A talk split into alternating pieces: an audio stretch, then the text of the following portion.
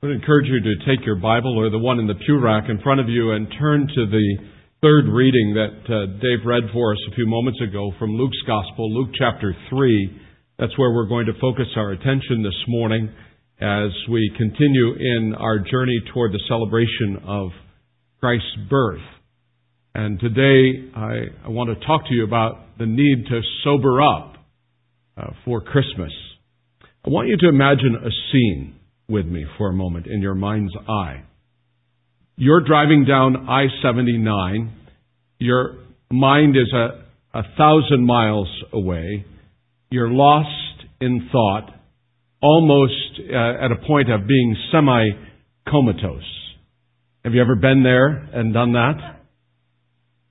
When all of a sudden you are jerked into a state of alertness and you look in your rear view mirror and you see there in your rearview mirror a Pennsylvania state trooper who is coming up fast behind you, and the lights on his car are beginning to twirl, and you hear the sound of his siren.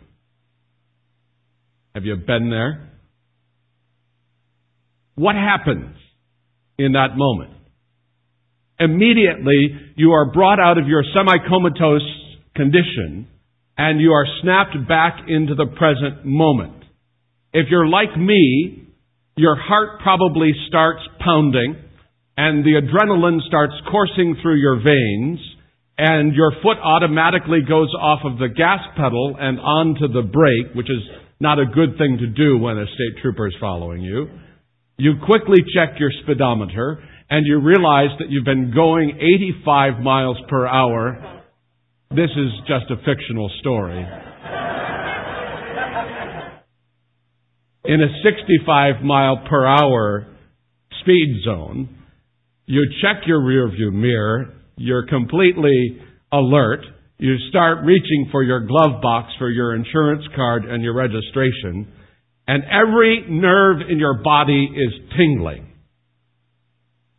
And then the trooper pulls out around side of you and speeds on down the highway. That is what I call a, a sobering experience. Uh, Kathy is so worried about me when I drive alone without her. She wonders how I get anywhere safely without her encouragement and her hand on my knee to brake and her silent directional signals when I'm to turn right and left. Because my habit is that when I'm in a car, I tend to get lost in thought. I'm in a daze. And then every once in a while, something like I've just described will suddenly jar me to attention, will snap me back into the present moment, and I'm all of a sudden sobered up and alert to the moment. And friends, what I've just described this morning is what I think exactly God has in mind uh, through the ministry of John the Baptist, which we read about in Luke chapter 3, and what, which God has in mind as we prepare once again to celebrate the birth of Christ. I believe that there needs to be a sobering up, a snapping to attention, a waking up in order to prepare the way of the Lord. You heard it in our Old Testament reading this morning. As the Old Testament prophet Isaiah puts it, we need to straighten up and fly right in order that we might see the salvation of God.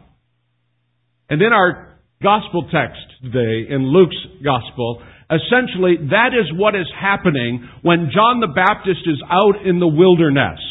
He is preparing the way of the Lord. And he is seeking to accomplish a sobering up, a snapping to attention. John's ministry, John the Baptist, was to prepare the way for the coming of the Messiah. John is the forerunner of Jesus. He's the one who comes to announce the coming kingdom. And his preaching is, let me tell you, John's preaching is not seeker sensitive. Uh, Willow Creek and Saddleback would not be very happy if John the Baptist were their teaching pastor. Because he violates every rule. I mean, did you see how he addressed the crowds? You brood of vipers. Now let me tell you, as a preacher, there are often those tempting moments when I'm so glad in those hours I pray, yield not to temptation, for yielding is sin. When you want to address an audience and say, as John the Baptist did, you brood of vipers, you. But he, he lambastes them. He, he, he comes preaching, as verse 3 says, he comes preaching a baptism of repentance for the forgiveness of sins. He doesn't mince words. He cuts it very straight with these people. And he says to them, look, the Messiah is coming, and you had better be cleansed from your sin. The emphasis of John's preaching was one of repentance. Sadly, today, there's not a whole lot of preaching from the pulpits of America that focuses on the need for repentance. John sets the model for the evangelist and the preacher to talk about the need for repentance, the need to turn from our selfish, sinful, and disobedient ways and to turn to God. And his preaching, I think, has the sobering effect of the highway patrolman's lights in our rearview mirror. John tells the people, look, the axe is ready to be struck at the root of your trees, and the fire of God's wrath is ready to fall. And you better straighten up and fly right if you want to see the salvation of God. He pulls no punches.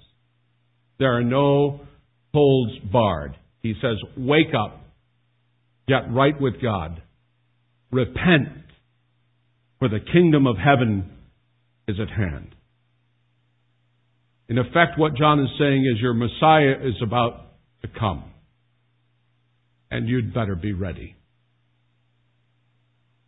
That is a message I think that the Church of Jesus Christ needs to hear again in our day. I think we've lost our way.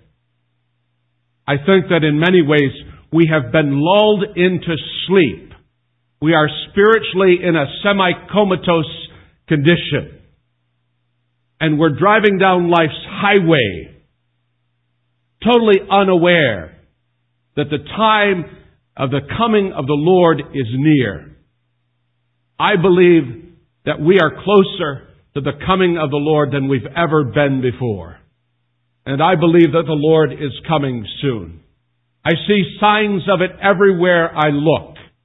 I see it in, uh, in our society. I see it in, in the economic and global crisis that we're in. I see it in the leadership crisis that faces not only uh, a nation, our nation, but also our world. And John says to the people, you better get right with God because the time is near. The kingdom of heaven is at hand. And I think that this message should be of great interest to every one of us in this room this morning. Because I believe that today there is a message of shallow repentance that is being preached uh, uh, uh, around America and around the world today. It's often called easy believism or cheap grace. It goes like this. All you need to do is just believe in Jesus. that's all you need to do. Just believe in Jesus. And I think, friends, and I hope you'll hear me this morning, this is not the easiest message to preach this morning. But I believe that that message of cheap grace, of shallow repentance, of easy believism is 180 degrees from the message that John preaches, a message of true repentance. And so this morning I want us to focus on John's message of repentance for a moment. Now there was nothing easy about John's message. There was nothing about John's message that was warm and fuzzy and made you feel good. It didn't accentuate the positive. It was harsh. It was strong. It was confrontational. It was devastating because John understood the condition of the heart of mankind, how prone we are to a shallow, superficial repentance that does not save. And I'm convinced, you may disagree with me, but I'm convinced that churches today are literally filled with, pews are filled with people who've had a shallow, non-saving repentance. And they are categorized into that, that quote that comes from Matthew chapter 7 when Jesus says that many will say to me on that day, Lord, Lord. And what does the Lord say to them? Depart from me, I never knew you. I think that there's going to be a number of surprises when the Lord comes back.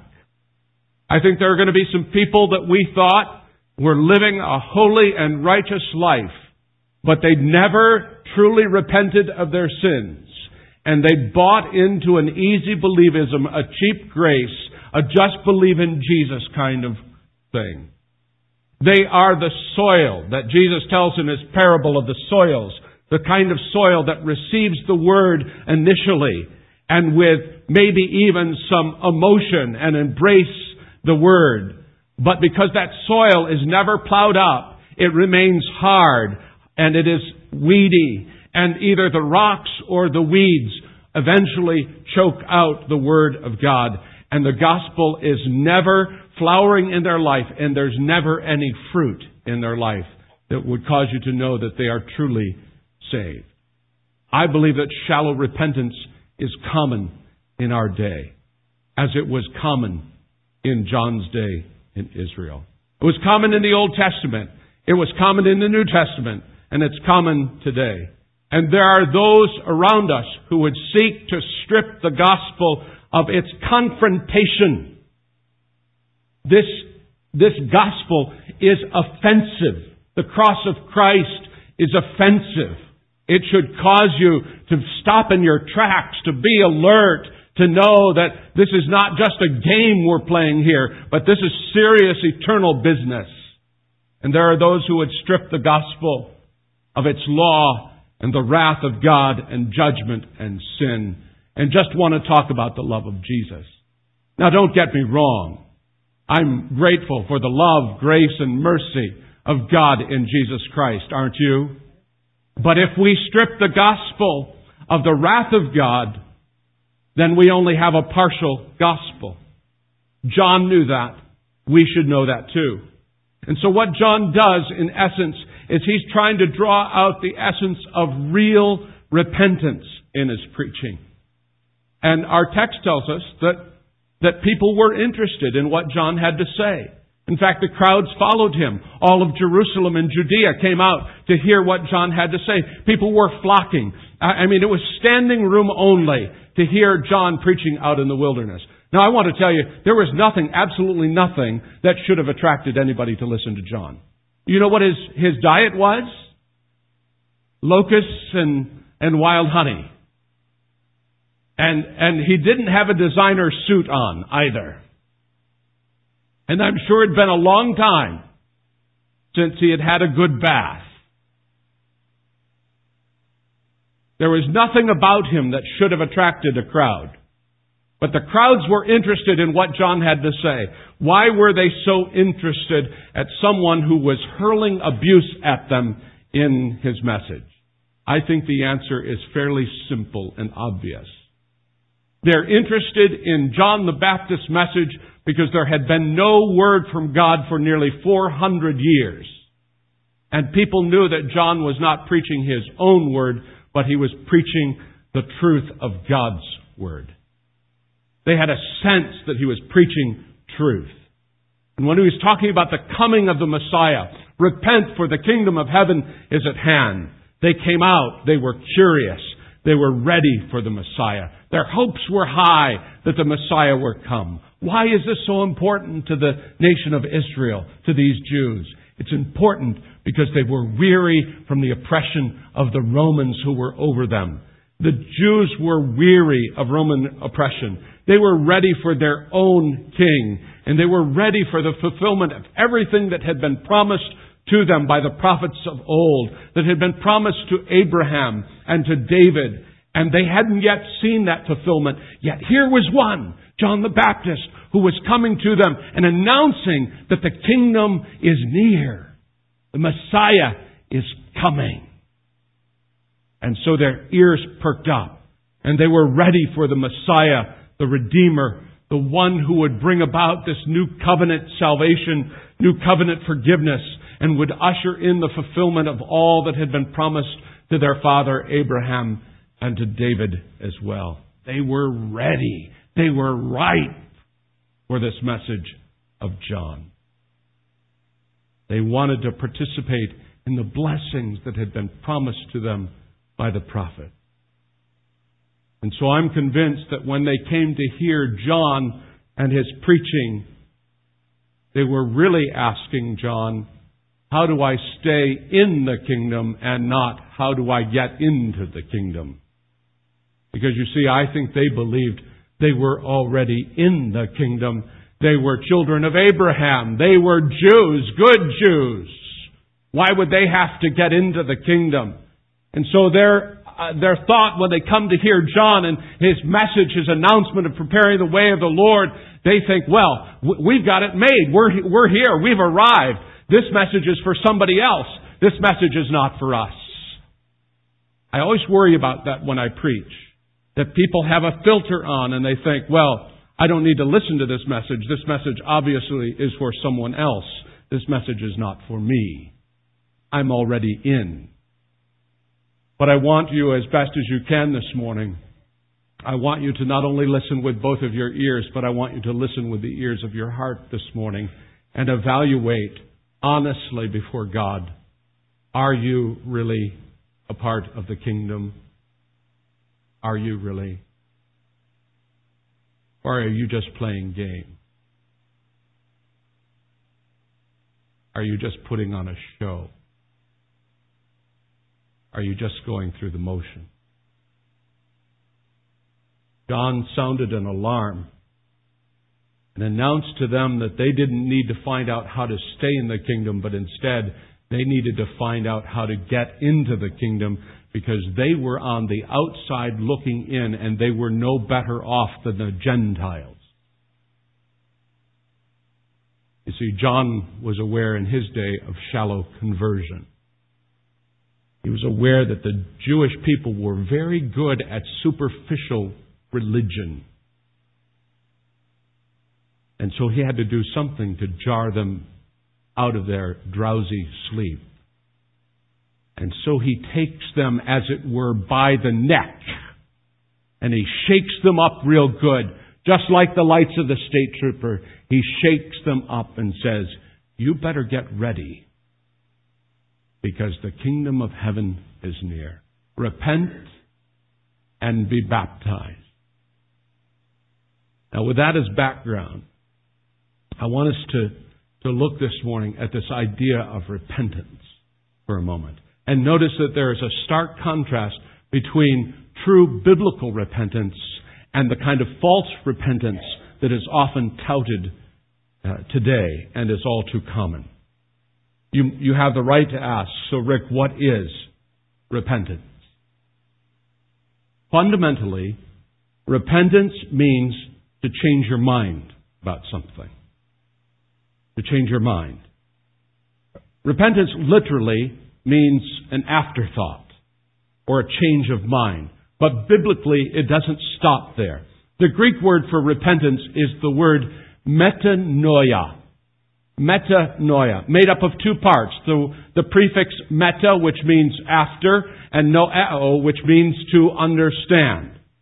It has to do with, this word metanoia has to do with a, a way that you think about something.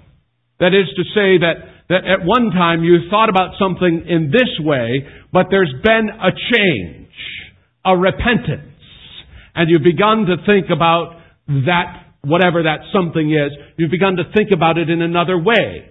That's repentance, a changing of the mind, metanoia.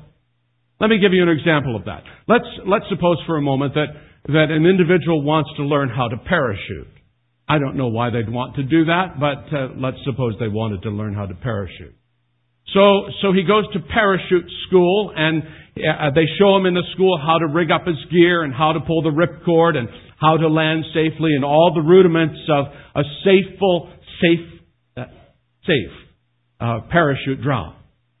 And finally, the day comes when the parachutist is, is going to have his first chance to drop out of the airplane. And so the, the plane ascends up into the heavens and the door is open and the parachutist, trying to remember all the lessons that he learned in the classroom, checks all of his rig, all of his gear, has his hand ready to, to pull on the ripcord as he jumps out.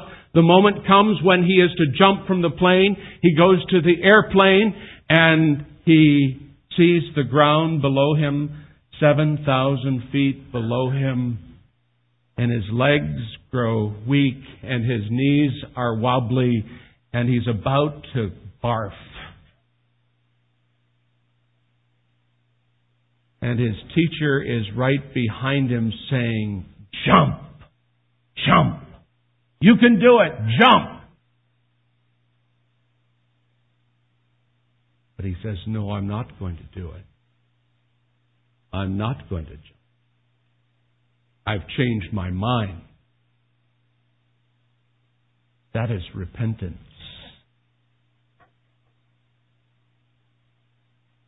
I was going in a direction. Everything was leading me in that direction. But I've changed my mind. I'm not going to go in that direction anymore. And the parachutist has changed his mind in a very decisive way. It's not kind of a mamby-pamby decision. It's a decisive, intentional decision. No, I'm not. He's repented of his decision. And I think that, that amusing little story illustrates uh, just how repentance should work in our life. Repentance is a change. It's a change in the way I think that leads to a change in the way I live. Don't miss that. Repentance is a change in the way I think that leads to a change in the way I live. I want to say to you today that when you change your mind, when you truly repent, it's not going to involve just a change of mind, but it's going to change the way you think about it, the way you talk about it, the way you feel about it, the way you act about it. What I'm suggesting to you this morning is that true biblical repentance is not just a mental game. Repentance is a decisive change in direction.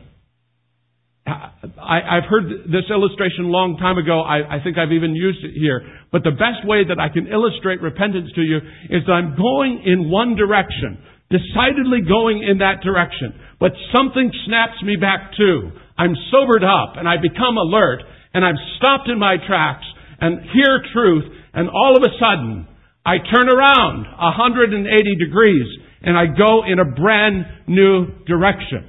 That is repentance. And that change of direction doesn't just change the way I think about it, but it changes the way I live. It changes my values. It changes the things that I do. It changes the places that I go. It changes the, the, the, the fabric of the relationships that I have. And if this repentance does not have that kind of all-encompassing effect, I would submit to you this morning that it is not an example of true biblical repentance, but is a shallow repentance that might just be stuck in the intellect and has never made it its way down that longest 18 inches that exists between the head and the heart. A change of purpose and direction, a change of feeling that leads to a change of values, that leads to a change in the way you live. Here, I think, my friends, is the rub. I hear a lot of people say, Jesus has changed my life. and I don't want to judge too harshly, but I'm often in my own heart want to say, what has changed? Is it just your thoughts? Has it changed at the level of your will? Has it changed the way you do relationships? Has it changed the things that you love? Has it changed the, the people that you, you spend time with and hang out with? You see, I believe that true repentance involves three elements. A turning to God, a turning from evil, and an intent to serve God. And if there's not those three elements, then based on what I read in Scripture, that is not true repentance. A turning to God, a turning from evil, and the intent to serve God.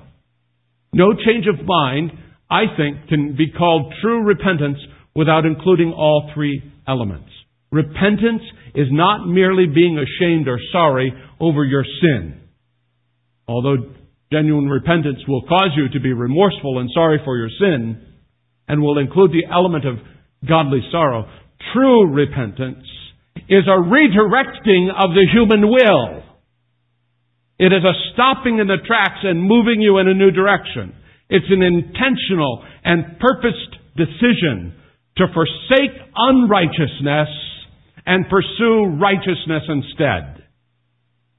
The problem that I see with so much today in the Christian faith and Christ, in the lives of Christ followers is that we, instead of pushing away unrighteousness and then following hard after God toward righteousness, is that many Christians, many Christ followers see how close they can live to unrighteousness and the things of the world without slipping over the tipping point. Listen, if you are truly sorry for your sins, if you have purposed in your soul to repent of your decision to go in the ways of the world, it should have such a powerful effect in your life that you say no to unrighteousness and you say yes to God. Notice it's a redirection of the will, not just mental activity, but something that reaches into the core of our being and I think hits three levels. First of all, it hits us intellectually. Repentance begins with a recognition and an understanding that we are sinners. That our sin, and I'm not, I'm not sure how many really grasp this point, but that our sin, my sin, your sin, is an insult, it is an affront to a holy God. And that our depravity is something that is not only displeasing, but is not tolerated by a God of holiness. The problem, I think, with so many today is this. They believe that they deserve God's grace and forgiveness. If you've fallen into that, let me just remind you, friends, that if you and I got what we deserved, and the wrath of God were unleashed upon us, we would be instantaneously turned into a cinder. Every one of us in this room. There is not one of us who deserves to be saved. There's not one of us who is worthy of the gift of forgiveness. I am not worthy. You are not worthy. None of us is worthy to meet that love that comes to us from God.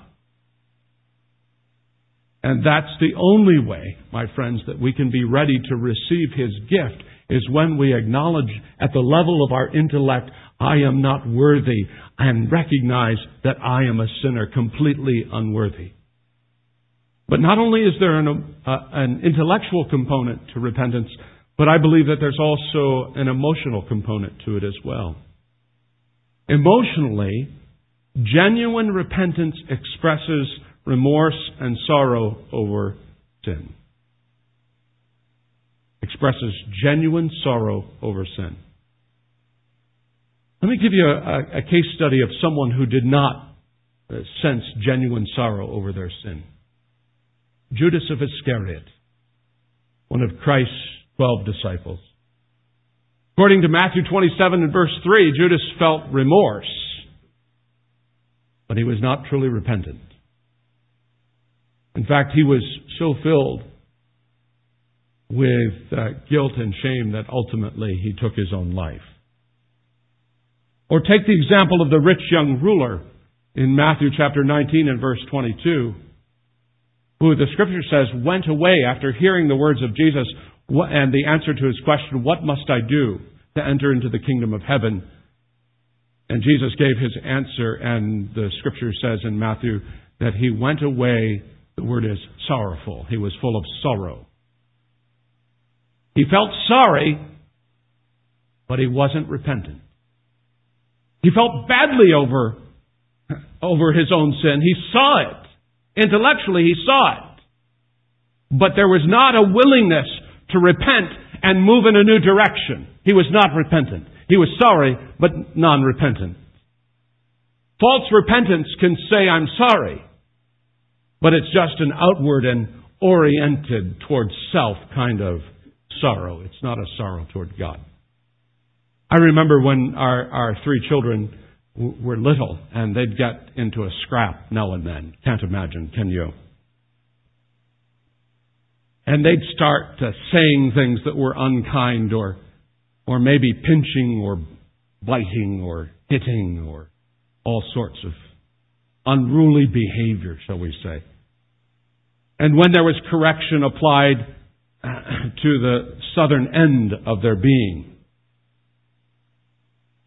There was always the need for them to say, I'm sorry.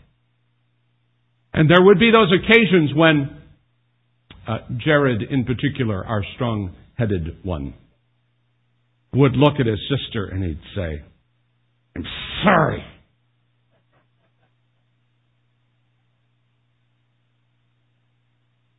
you have to know that I really wasn't buying his sorrow. And I see some people, when it comes to repentance, I'm sorry. That I got caught. Sorry that people know. But not truly sorry over their sin and disobedience. False repentance can be sorry. The falsely repentant person may even come to God and momentarily fear God's judgment and say to God, I'm sorry.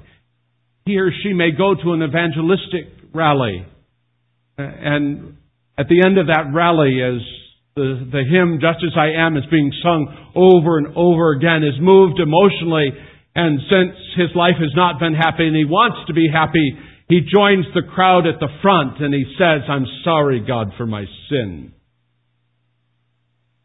But unless that person faces the corruption of their heart before a holy God, there is no way that they can have godly sorrow over it. He or she is not truly sorrowful for offending God's holiness. He does not cry out to God for a new heart that will hate sin and love righteousness. Like Esau, the, the falsely repentant person may regret, even with tears, that he's lost his birthright, but he truly is not sorry. Like Judas, he might feel badly that he has betrayed the Son of God for a few pieces of silver, but his repentance is just a superficial repentance that doesn't go to the core of the heart. So true repentance has an intellectual component to it. It has an emotional component to it. But thirdly, there's a volitional dimension to repentance. That is to say that it is something that goes to the level of our will. Repentance, true biblical repentance, always, always, hear me, if you hear nothing else I say this morning, hear this. True biblical repentance always involves a change of direction, a transformation of the will. It's not just a change of mind, but instead it involves a determination to abandon stubborn disobedience and to surrender to the will of God, to say no to sin and disobedience, but to say yes to God. Years ago, when I first came to First Alliance as senior pastor, we had a minister of music. His name was Randy Vandemark. Delightful young man. He and his wife Cindy and their family live outside of uh, Cleveland now and serve the Alliance Church there in Middleburg Heights. Randy occasionally uh, would be, walk by my office and I would say, Randy, where are you going? And he would say, Will and I are going to pray. And I'd look down the hall. I didn't see anybody else. I said, You and Will are going to pray? He said, That's exactly right. Will and I are going to pray. Some of us in this room would benefit from spending time in praying with Will and going to God and saying, God, I'm not only sorry for my sins, but I am willing to lay it all out, to be honest, and to surrender my all to you. I believe that genuine repentance will inevitably result in a changed behavior, and if there's no change in behavior, then I question the genuineness of the repentance. I like what D. Martyn Lloyd-Jones, the great pastor of Westminster Chapel in London, said about repentance. I've put the words on the screen for you. It's so good. Repentance means that you realize that you are a guilty, vile sinner in the presence of God, that you deserve the wrath and punishment of God, that you are hellbound. It means that you begin to realize that this thing called sin is in you, that you long to get rid of it, and you are turning your back on it in every shape and form. You renounce the world, whatever the cost, the world in its mind and outlook as well as its practice, and you deny yourself and you take up the cross and go after Christ. Your nearest and your dearest and the whole world may call you a fool or say that you have religious mania. You may have to suffer financially, but it makes no difference. Because that is repentance. Dear friends, if you have truly turned from sin to God, and there's a change of direction in your life, your life will show it. There will be fruit of repentance. John gets into that, and, and we don't have time to, to, to go into that part of it today. But, but did you notice what they, what the people who were coming to him and saying, what do we need to do, John, if we're going to repent? And, and it, he says this will result in good works. It will result in fruits of repentance.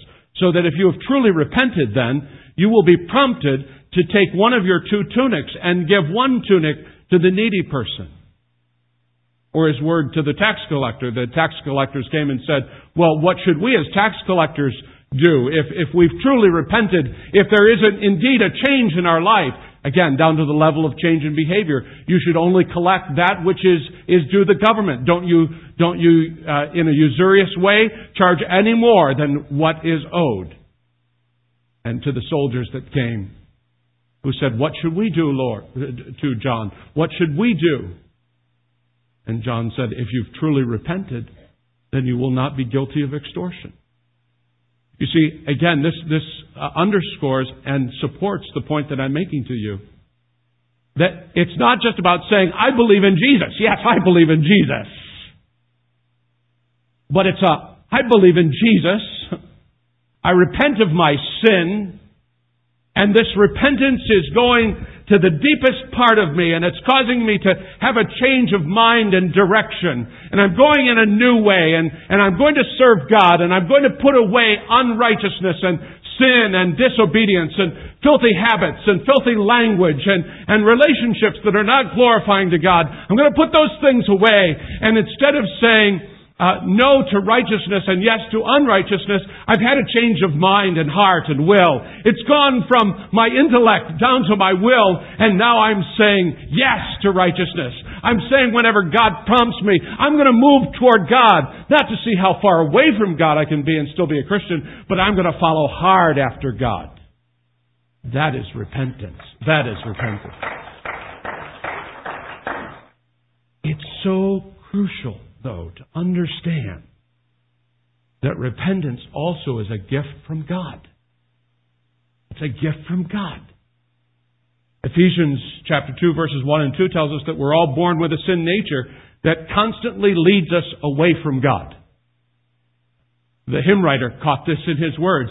Prone to wander, Lord, I feel it. Prone, that is bent toward, bent toward sinning, bent toward disobedience. Because of our depraved nature, our inclination, left to our own devices. Do you think you're going to choose good? Absolutely not. You're going to choose left to your own devices? You're going to choose evil every time. So, that sin nature in me has to be dealt with and come under the surrender and the lordship of Jesus Christ. And when I repent and have this change of direction, and we understand that it's a progressive work of the Spirit in us, but He will cause us to change. No one will ever have the slightest desire to change, to truly repent. No one will have the power to make that change unless and until God touches that person's heart and makes that old, hard, stony heart soft and pliable like a lump of clay. You cannot genuinely repent unless God has stirred up in your heart and has rained conviction down on your life and has made you aware of your own vileness and your own guilt before a holy God. It, repentance is a gift that comes from God. So what does repentance look like in practical terms? Five quick statements. I'm not going to, to expand on them. I'm just going to give them to you. Here's five statements that I think help answer that question. What does repentance practically look like? Number one, I admit that I'm a sinner, that I did wrong. Number two, I feel godly sorrow over my sin. Number three, I confess my sin to God and I confess it to others. I bring an accountability partner into my life. And I say, look, this is uh, an Achilles heel for me. This is an area of weakness and vulnerability for me, and I want you to hold me accountable.